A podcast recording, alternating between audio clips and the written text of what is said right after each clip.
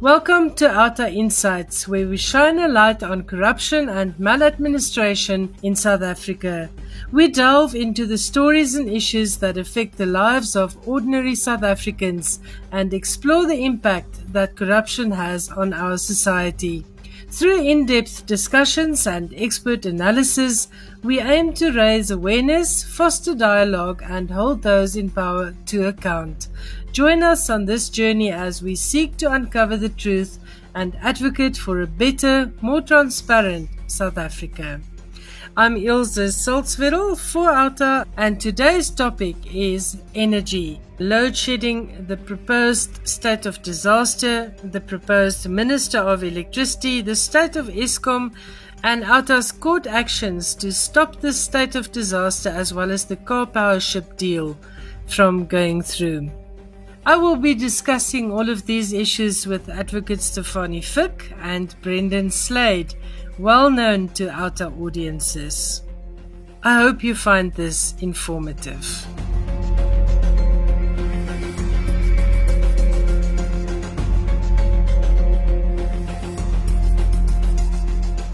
Eskom started doing business on the first of March nineteen twenty-three, but sadly a hundred years later there seems to be very little left of this once internationally renowned power utility.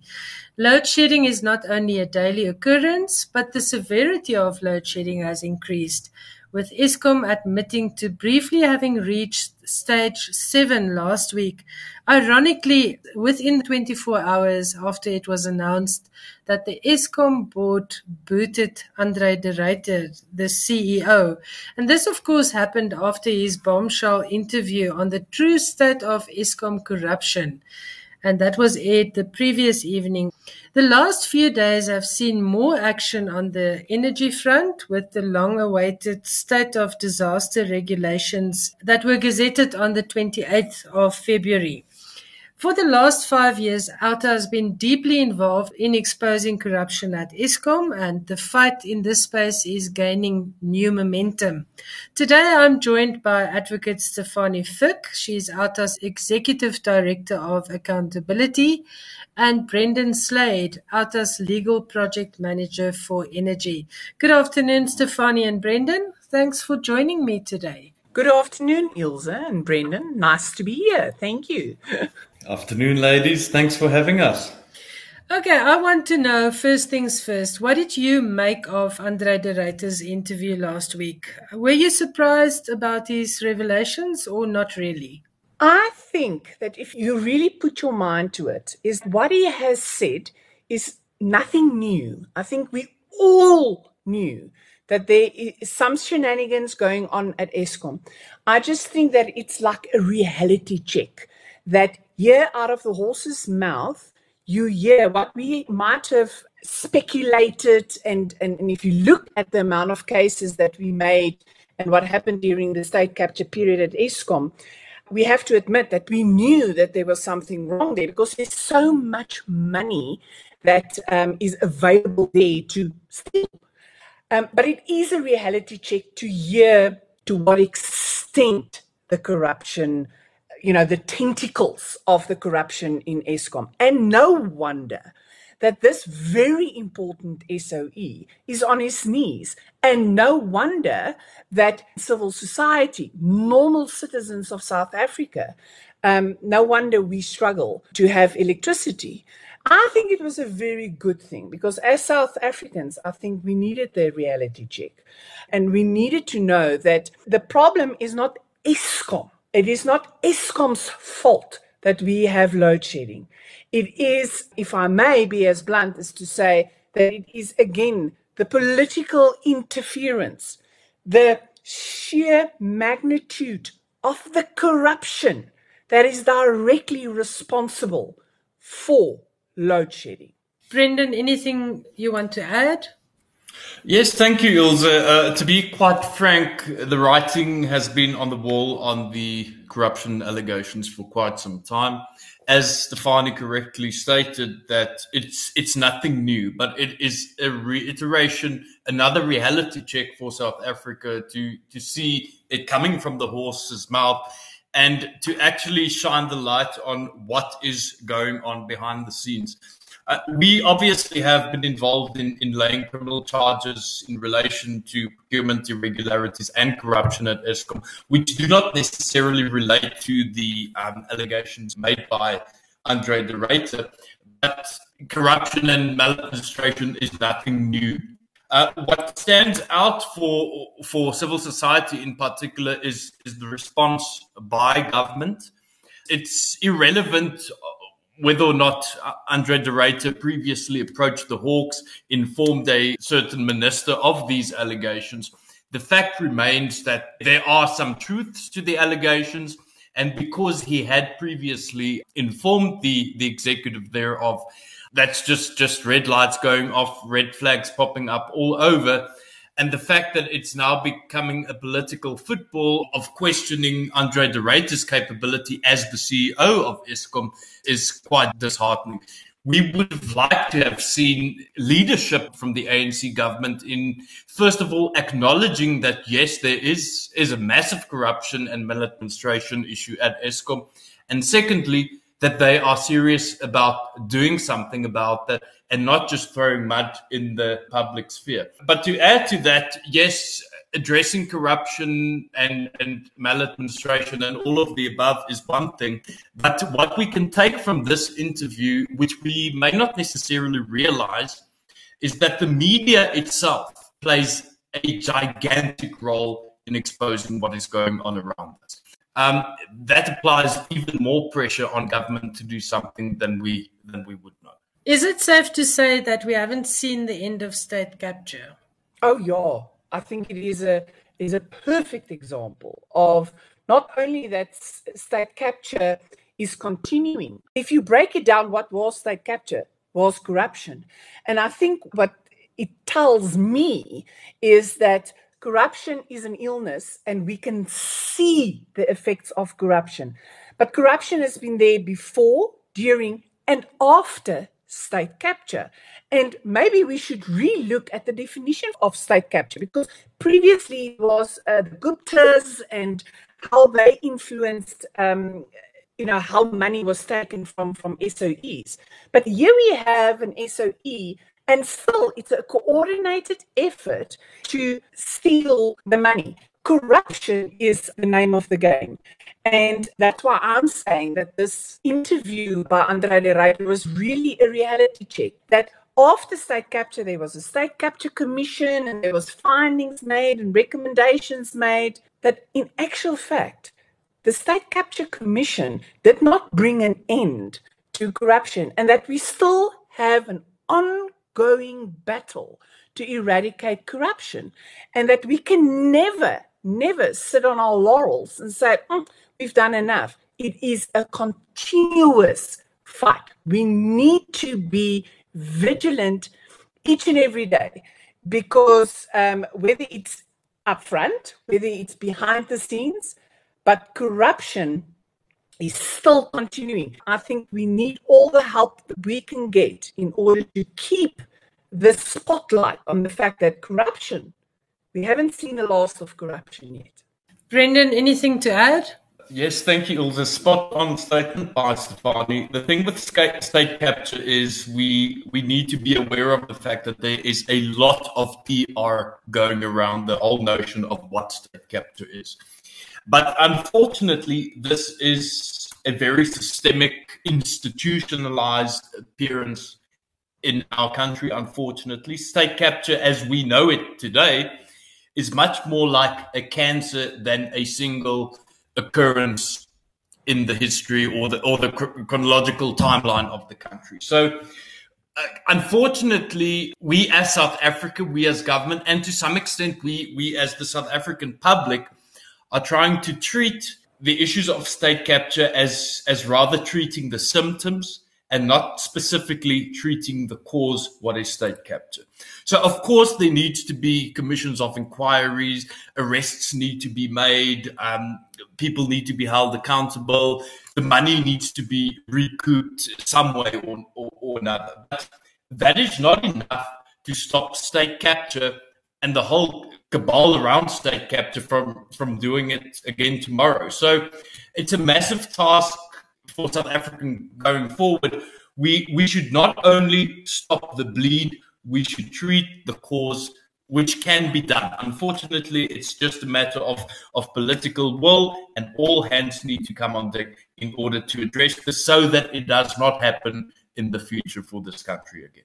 One of the things that you said now is we need all hands on deck, and is uh, I think it's safe to say that OUTA has always been willing to put hands on deck. A year ago in March, you also announced that you are challenging the Karpowership deal. That is the deal that will bring one thousand two hundred twenty megawatts of power to South Africa for the next twenty years as part of an emergency, a so-called emergency agreement at massive cost. Um, the pre-Ukrainian war cost was Um, something like two hundred twenty billion rand. Am I correct? That's yes. Correct. Yeah. So you decided last year, March, you're going to intervene on that. You're going to try to stop the Karpowership deal. This year in March, uh, you are going to court again. In fact, you were in court this week to challenge the state of disaster and to try and interdict the regulations on the state of disaster from being gazetted. Unfortunately, that actually happened. Uh, on Tuesday, the twenty-eighth of February, we saw those gazettes seeing the light. Please just take us through this week's happening, Stefanie. So we were looking forward to the court appearance on the twenty-eighth of February because we believe that that was an important step in order to get our review application going. So what we've decided, so let's just step back a little bit, is when the president said that, okay, there is now going to be a state of disaster, I think all our hairs stood up and we realized, but why? Why do you need a state of disaster to solve the problem we are currently sitting with? And I think it's a complex problem if you talk about electricity and Eskom and, and, and, and so forth. But we need more electricity. We need more capacity on the grid. So why do you need a state of disaster? And then in the same thought, I think all of us realized, but sure, are we going to have a repeat of the P P E corruption? Because we all know what happened there. The minute the state of disaster was declared, people were really sick. People lost their lives. And guess what? People still find it necessary to make themselves guilty of corruption. That I think there are still masks lying somewhere in a in a storeroom that costs the taxpayer double, triple, whatever times more than it was supposed to cost. So people use these circumstances and something as actually as serious as a state of disaster to um, just enrich themselves. So what on earth is going to happen this time? Because although, you know, part of the state of disaster and part of the regulations that we saw is that, yes, the A G is going to do this live um, audit of all the expenses. But we've seen that that didn't help with P P E corruption.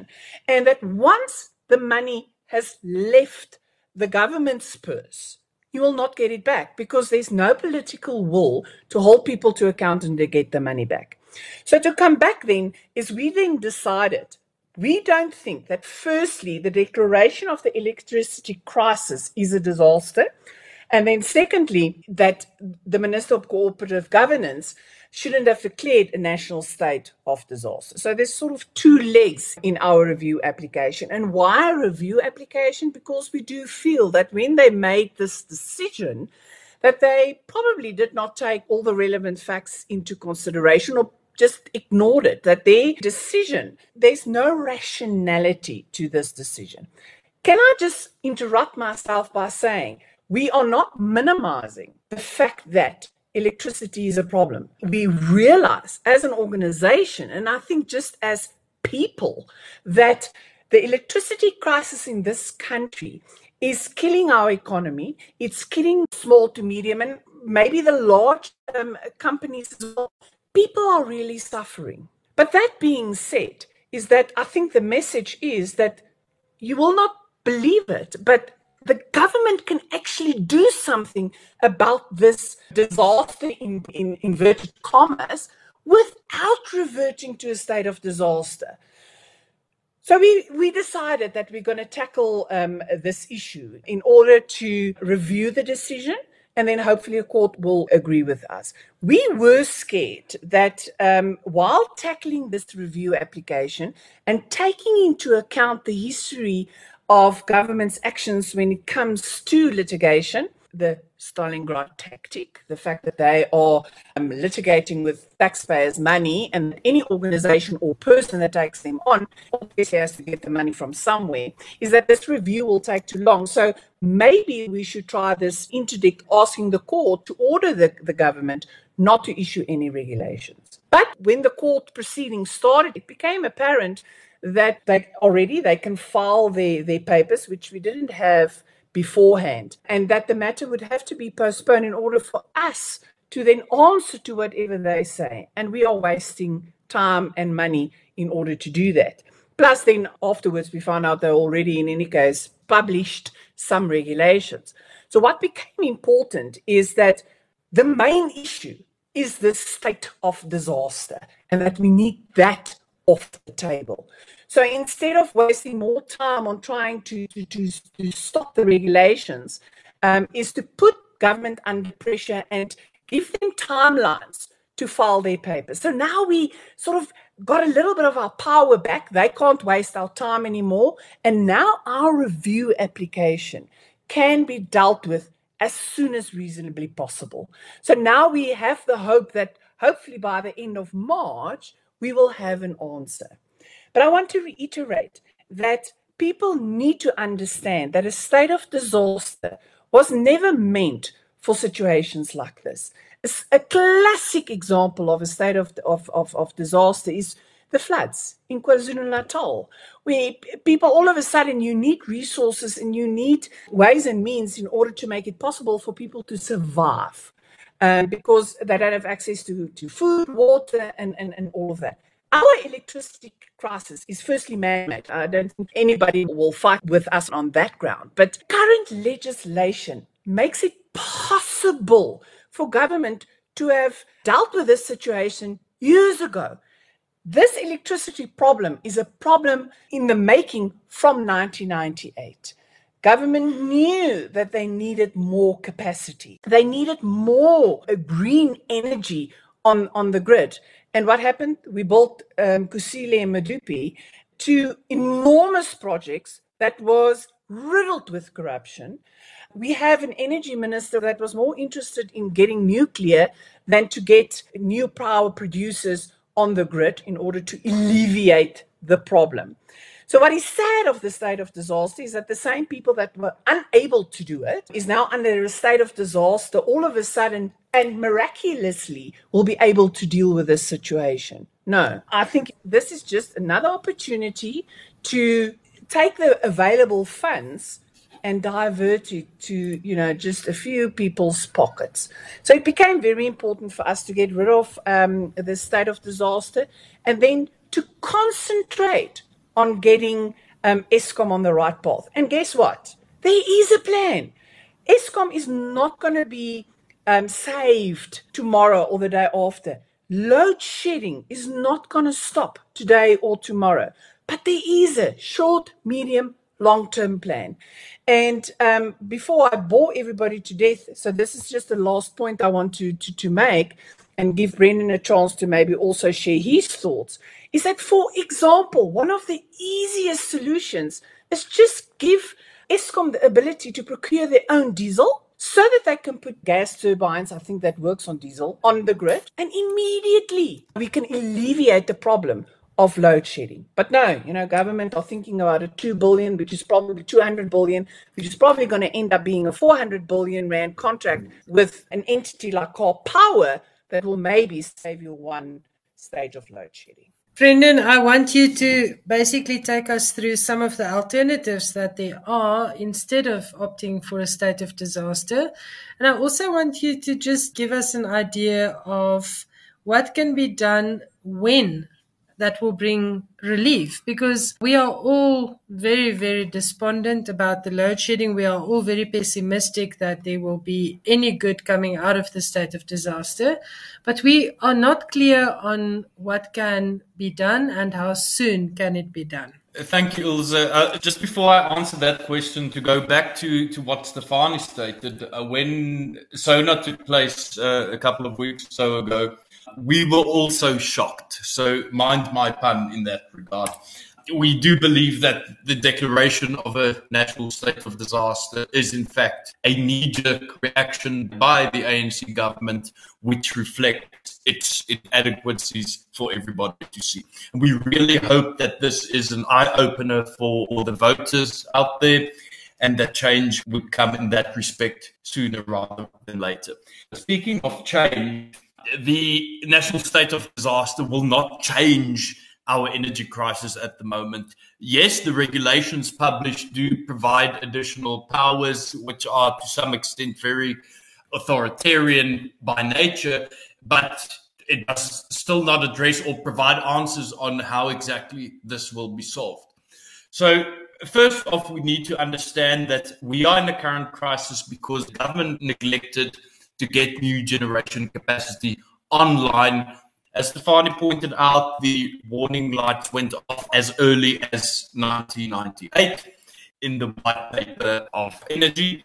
Following that, we all know what happened with Medupi and Kusile, which is a disaster in itself. It cost the taxpayer millions, if not billions, up to date. To go back to generation capacity, that is where our problem lies. So for every stage of load shedding which we experience on a daily basis, that means that the country is at that point in time at a deficit of one gigawatt of power, or one thousand megawatts. So we get generation capacity, you know, obviously by, by building and establishing new power plants, sourcing it from I P Ps. So we are currently in a complete deficit. The current generation fleet is not running optimally. Uh, the energy availability factor is not where it should be. So that means that the years of neglect re- in, in these power stations resulted in what we see today. Those power stations cannot run at their maximum capacity. So this can be attributed to what happened during the state capture era. You know, checks and balances weren't in place.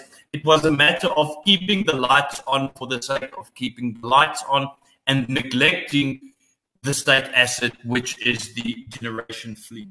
So in order to supplement the generation fleet, we started looking at uh, procurement with independent power producers through the I P P office.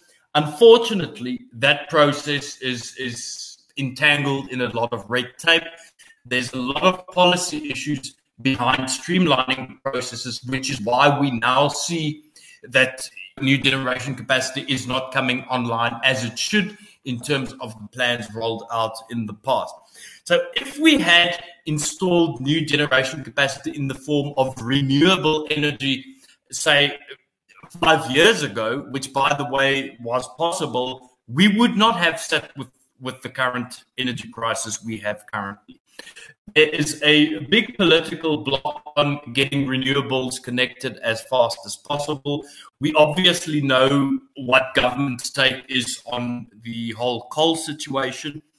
Just a disclaimer, there is space for coal in our current generation fleet, in our energy mix, so to speak. But because a lot of these coal-generating plants are now nearing the end of their lifespan, we desperately need to get new generation capacity in the form of cheaper technology, which is, in this instance, renewable energy. So, yes, to some extent, we still need to rely on, on the coal fleet because it does produce the majority of, of our power currently, but we need to look forward. We do not need to stand in one space and hold on to a coal fleet while the rest of the world is moving forward.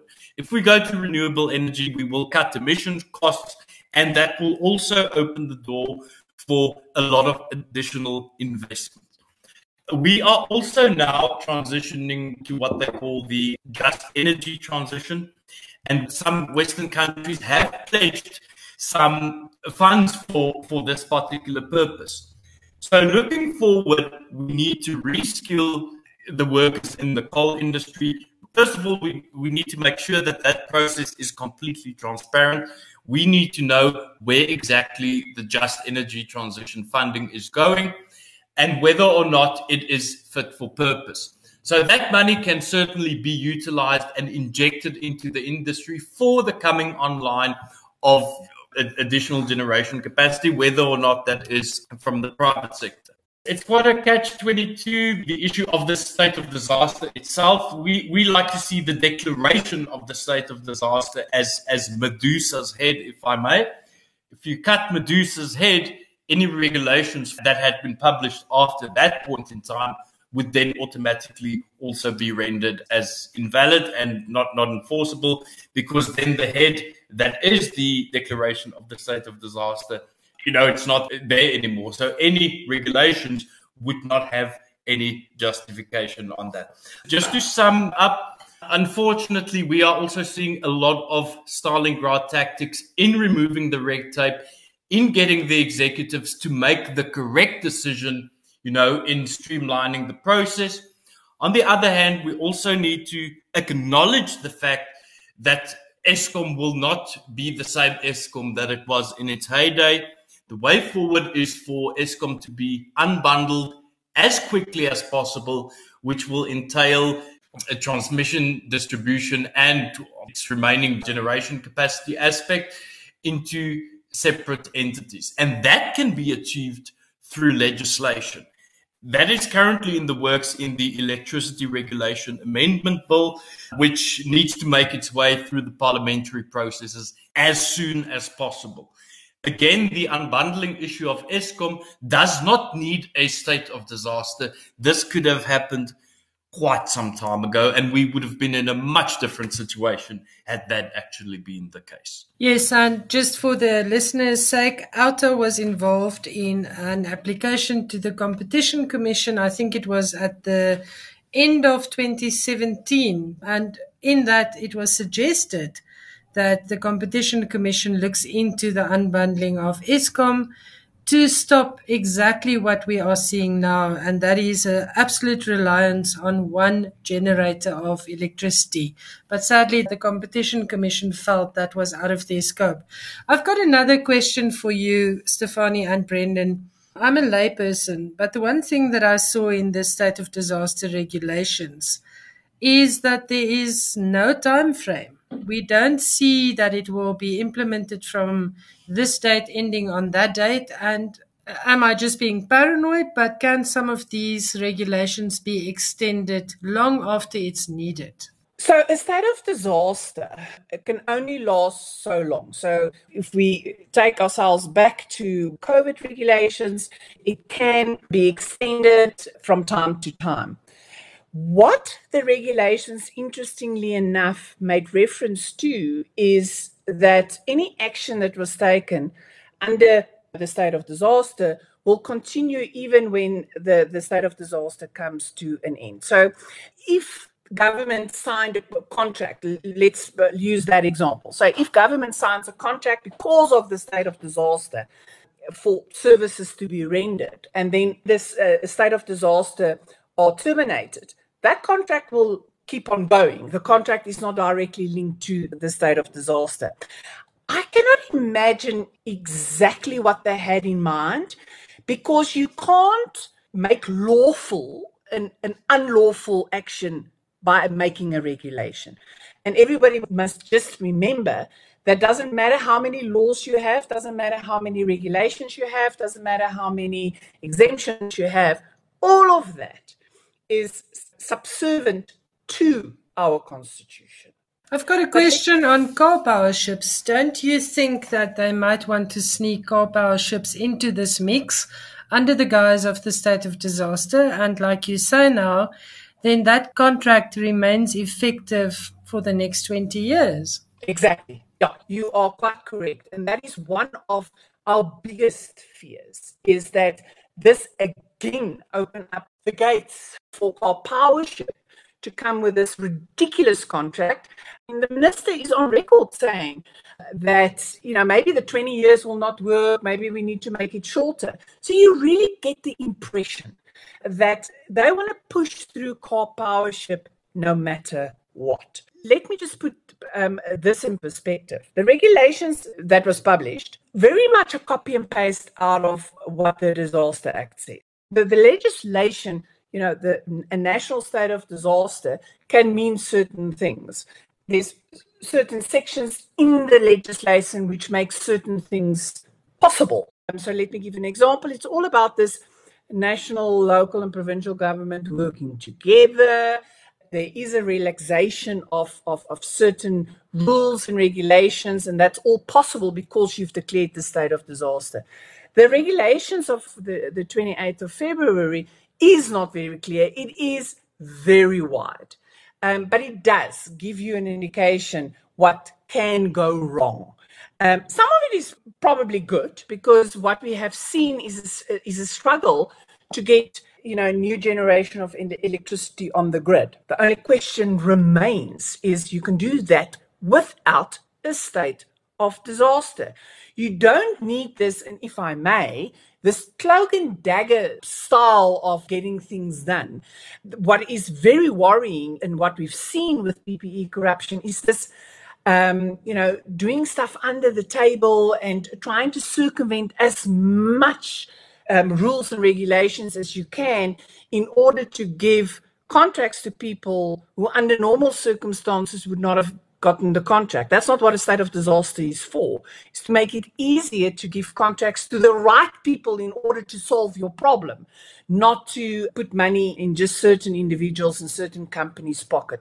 Karpowership, unfortunately, started way back when under a state of disaster, saying, you know what, we need exemption because we need to provide electricity so that, yes, a very emotional point, so that children and patients in hospitals can get their oxygen. Now, under normal circumstances, that sounds, but yeah, maybe we need some help.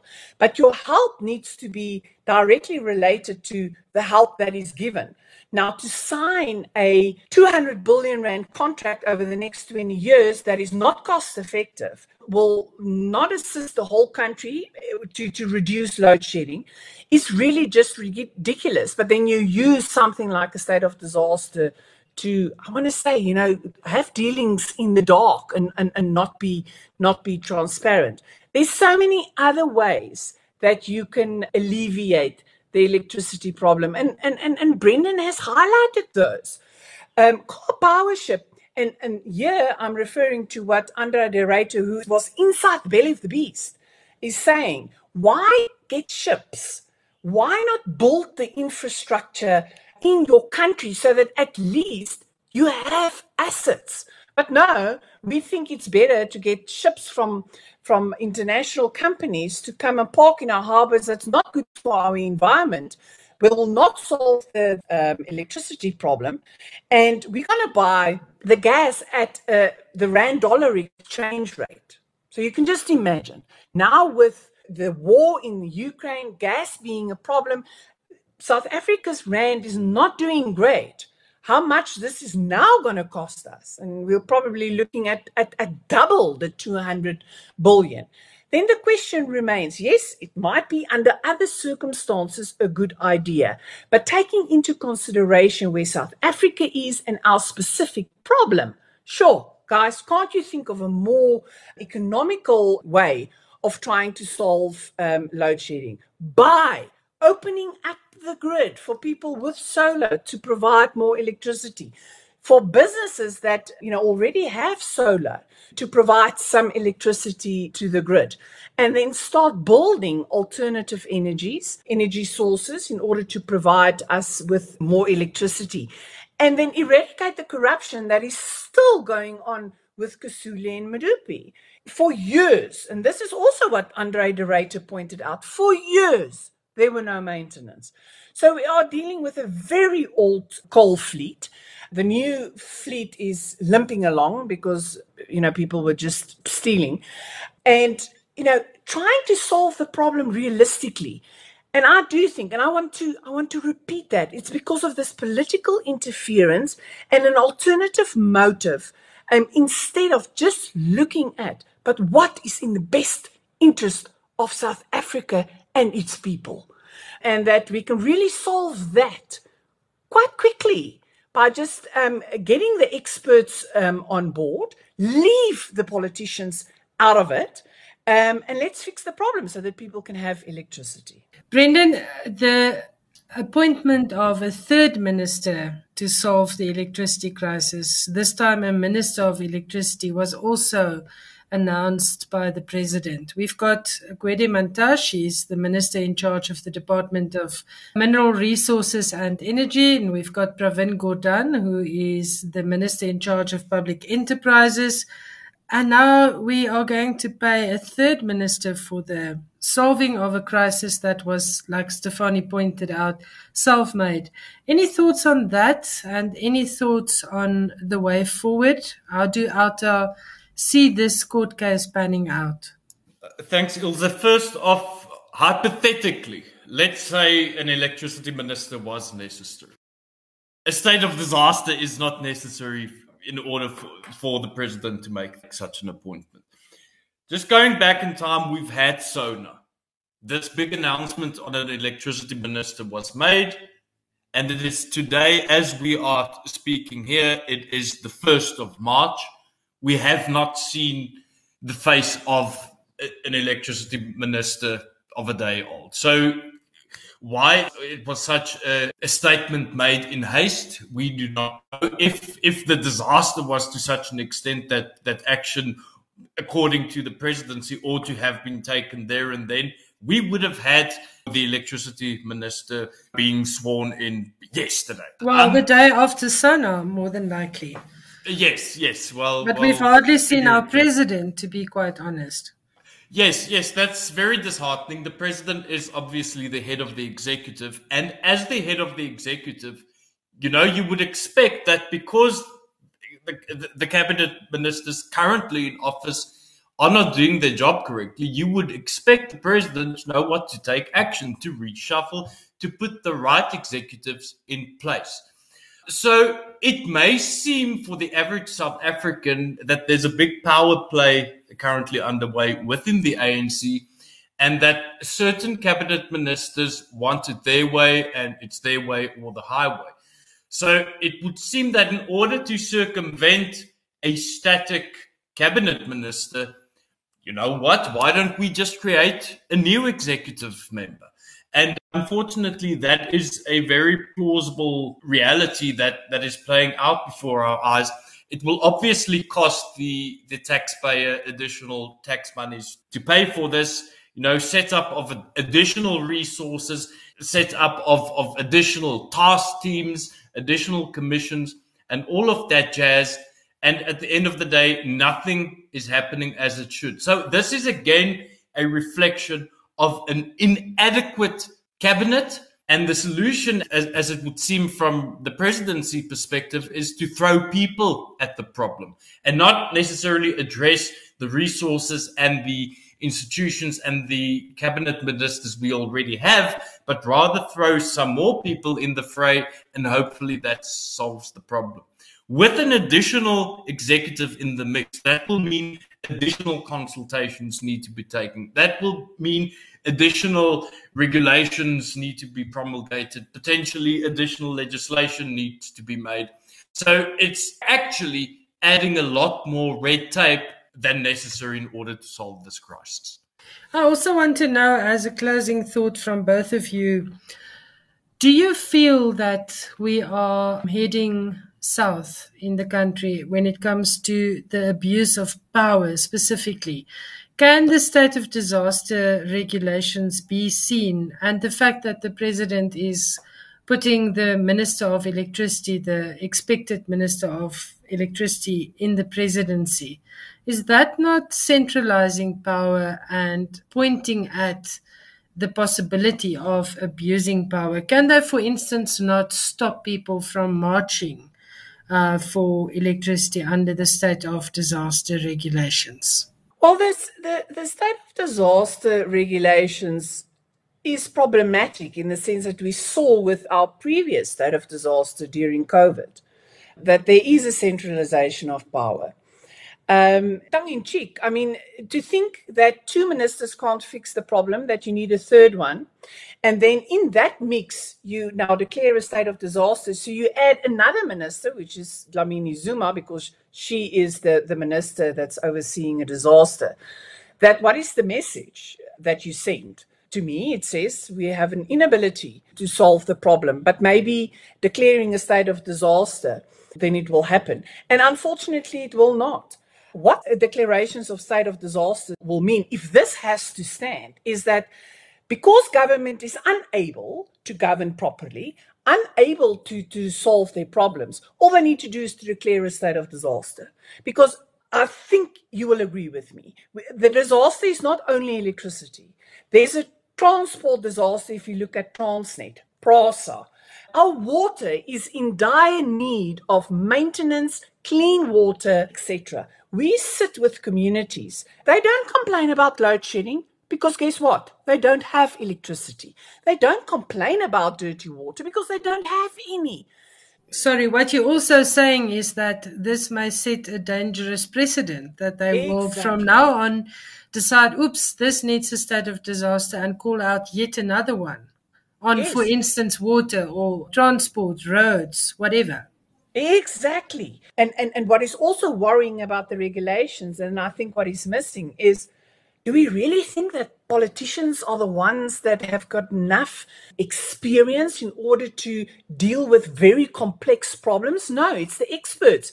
It is the experts within Eskom, although they lost a lot of expertise, that should be able to assist when um, solving the problems. Get business on involved, get civil society involved, getting four ministers around the table to try and solve our electricity crisis is not going to be it.